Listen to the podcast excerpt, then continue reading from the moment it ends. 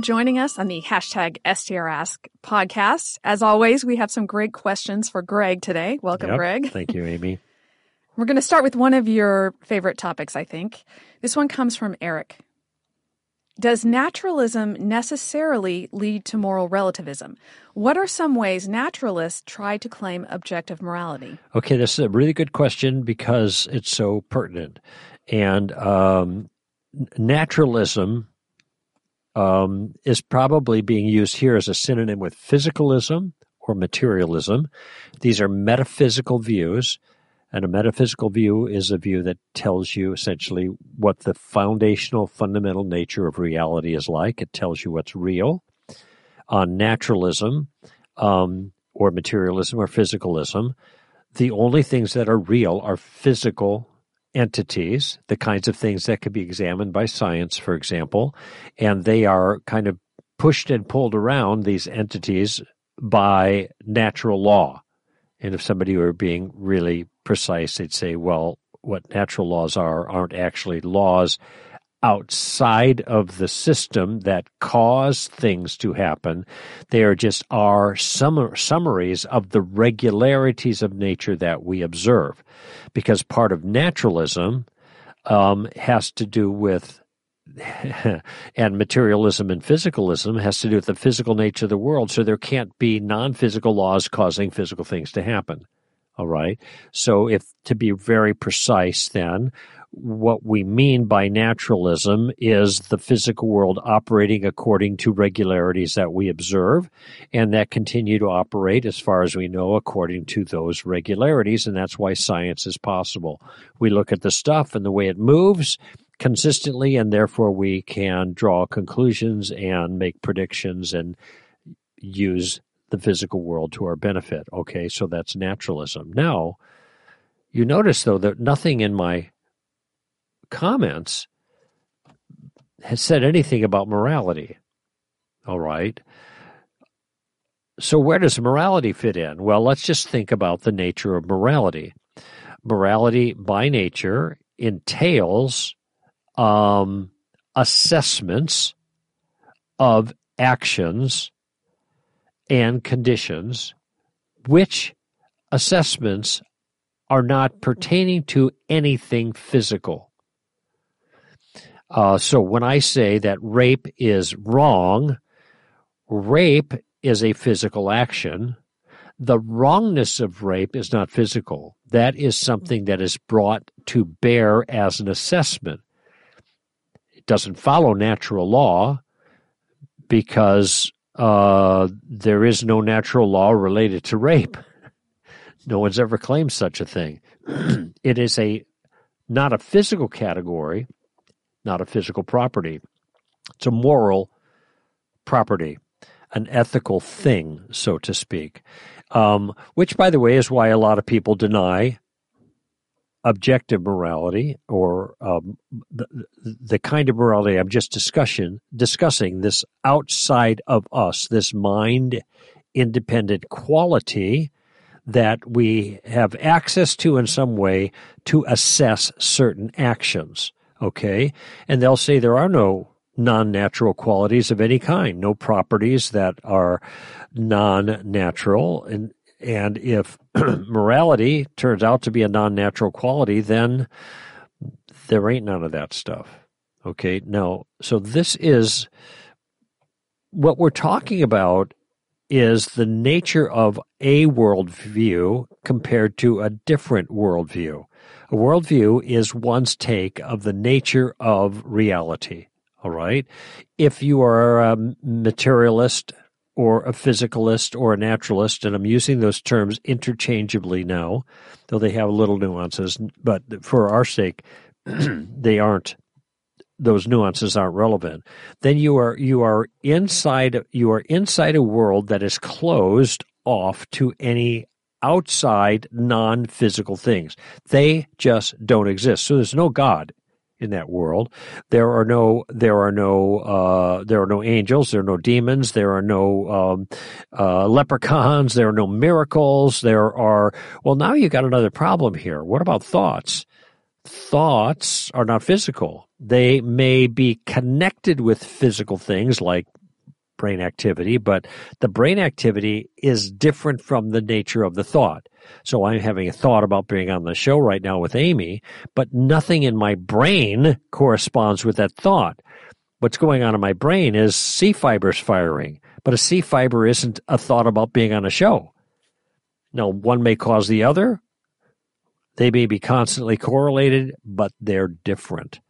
Point I'm making is if you're a physicalist, you're really living within a truncated world. It's limited to only those things that can be assessed in principle now by science and chemistry and physics. And those things, incidentally, control everything. The reason that science works is because if you set up the physical circumstances just the same in every single case, you always get the same consequence. That's called experimental repeatability. Why is that? Because the physical world run by physical natural law is deterministic. You set the dominoes up in the same way every time, they're going to fall in the same way every time.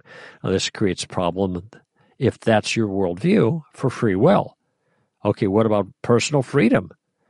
Well, that becomes an issue because that requires something outside of the physical world that can control those dominoes can stop the dominoes from falling, can initiate the falling of the dominoes.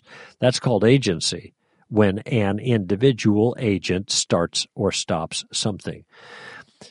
The point I'm making, though, is if you're stuck in a worldview that is a naturalistic, physicalistic, empiricistic, empiricism is the way that you learn about that world because you're looking at the physical qualities, and this is how you know what's going on because that's all that's left to you by and large in a physical world. If you're stuck in that world, there's a whole bunch of stuff that seems real to us common sense persons that are not, that cannot be real from the perspective of that worldview, which is why Daniel Dennett, one of the so called new atheists, um, says that consciousness, that is one's awareness of one's self and the rest of the world, well, that that's not physical, obviously. You can't be reduced to something physical.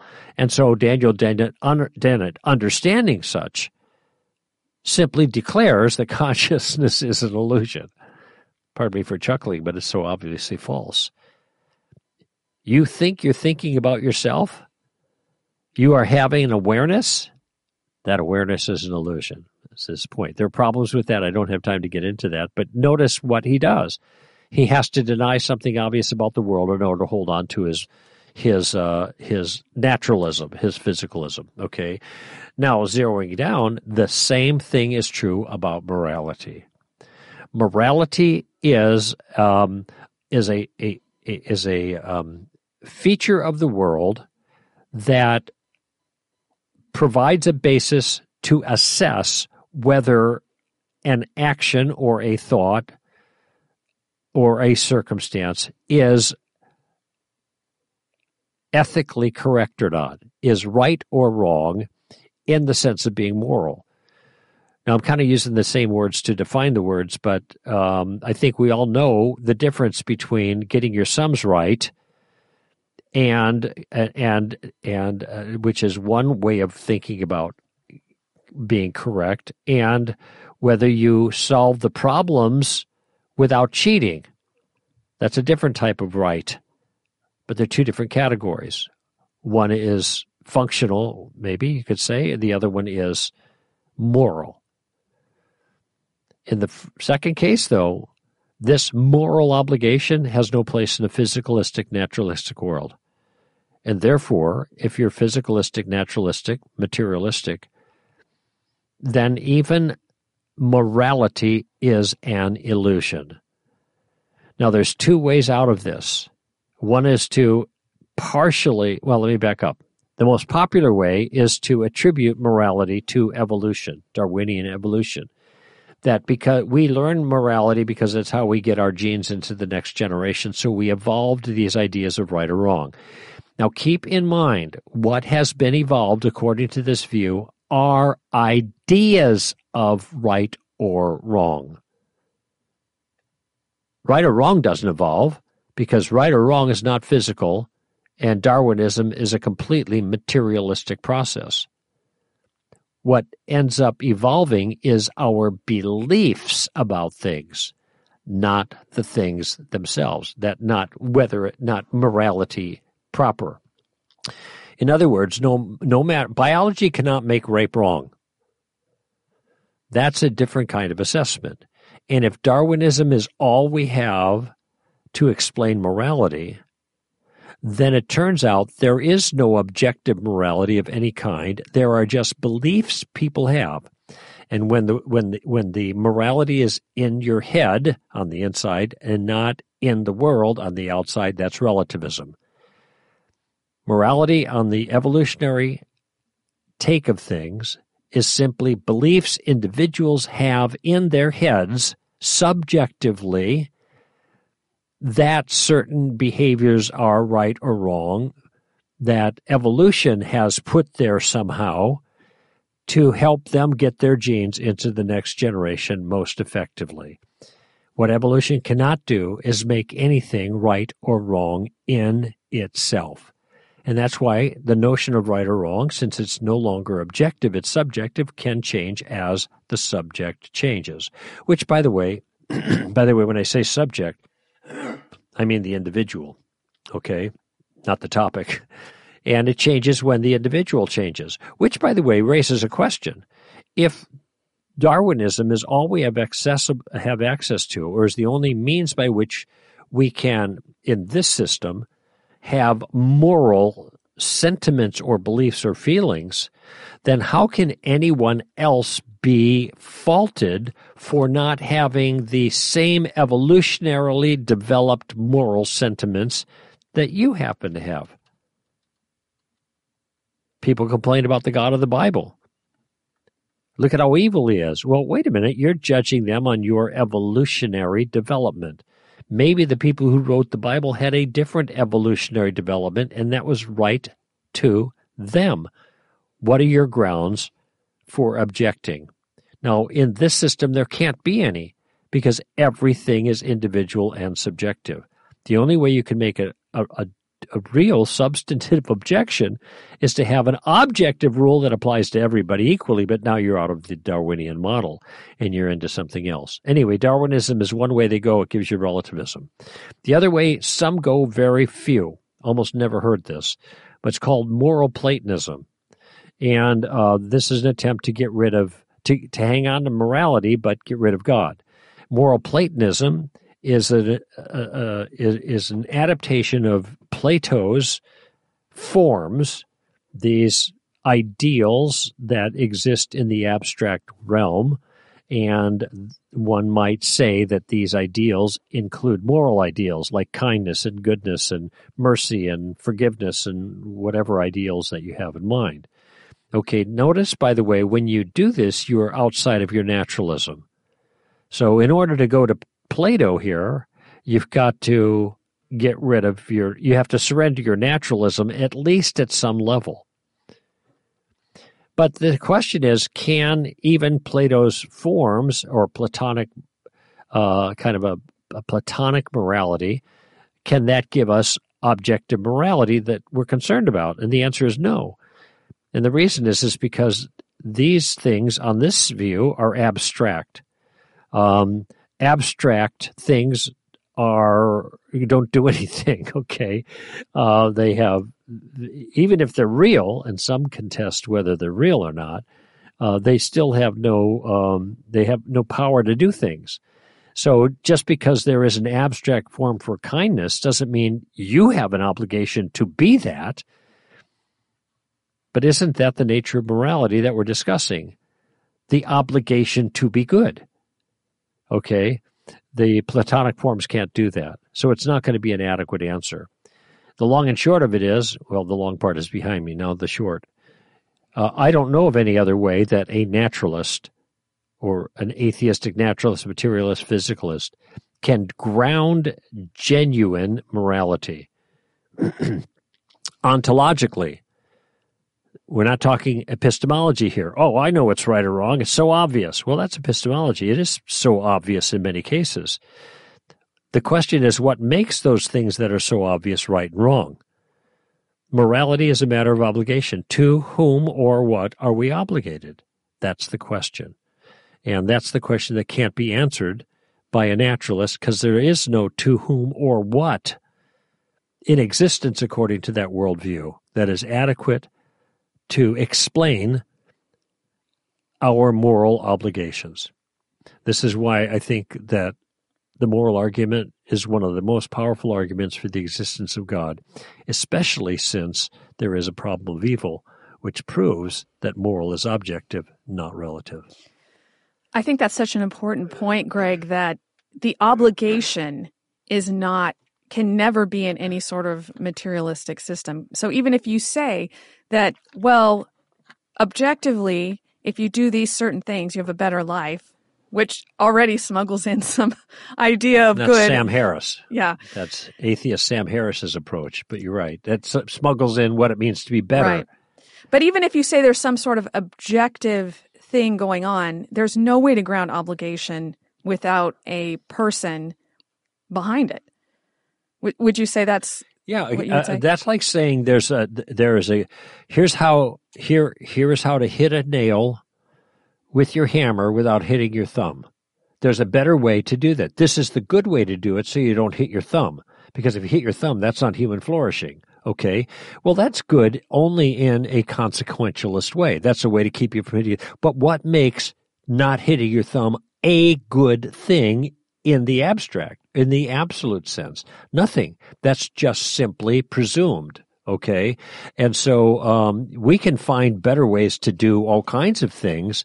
But if we're saying we want to find better ways to accomplish the good thing, now we need an external standard to clarify mm-hmm. what makes that thing good that we're trying to accomplish. It's presumed it's better because we don't like something. We don't like pain. So that brings it back to the idea that it's just what we like.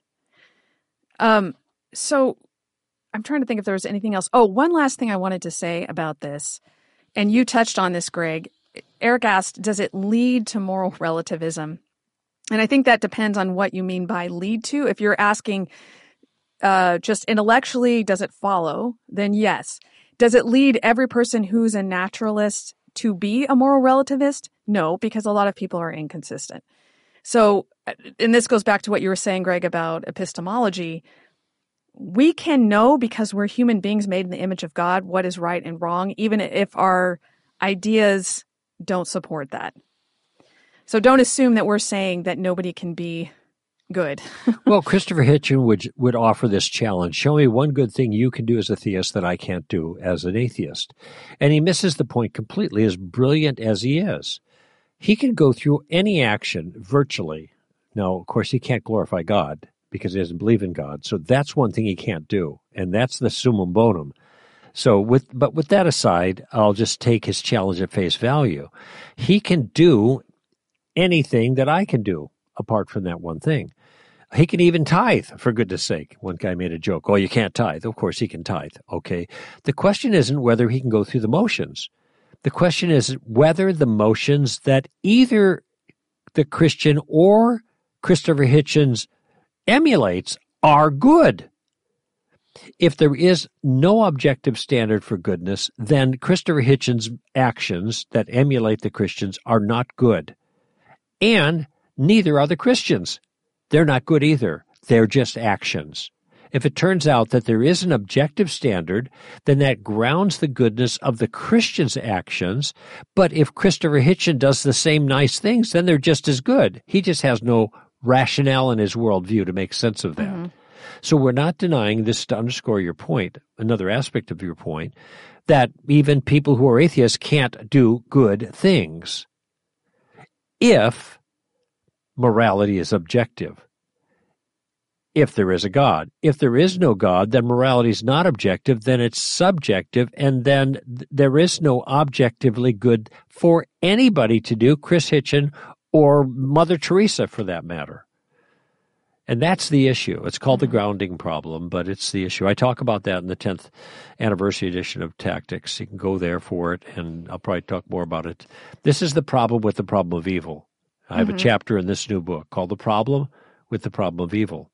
And uh, you can't have a problem of evil unless you have objective morality. But you can't have objective morality without God. And therefore, you can't have you can't use the problem of evil to get rid of God because you're speaking incoherently. Mm-hmm. Well, Greg, we've done two episodes in a row with one question. Bada boom. but they're important.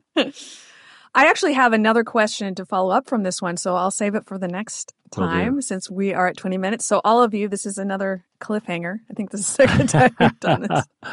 So, we will build on this in the next episode, Greg. So, thank you, Eric, for sending in your question. If you have a question, send it on Twitter with the hashtag STRask or send it through our website. This is Amy Hall and Greg Koukl for Stand to Reason.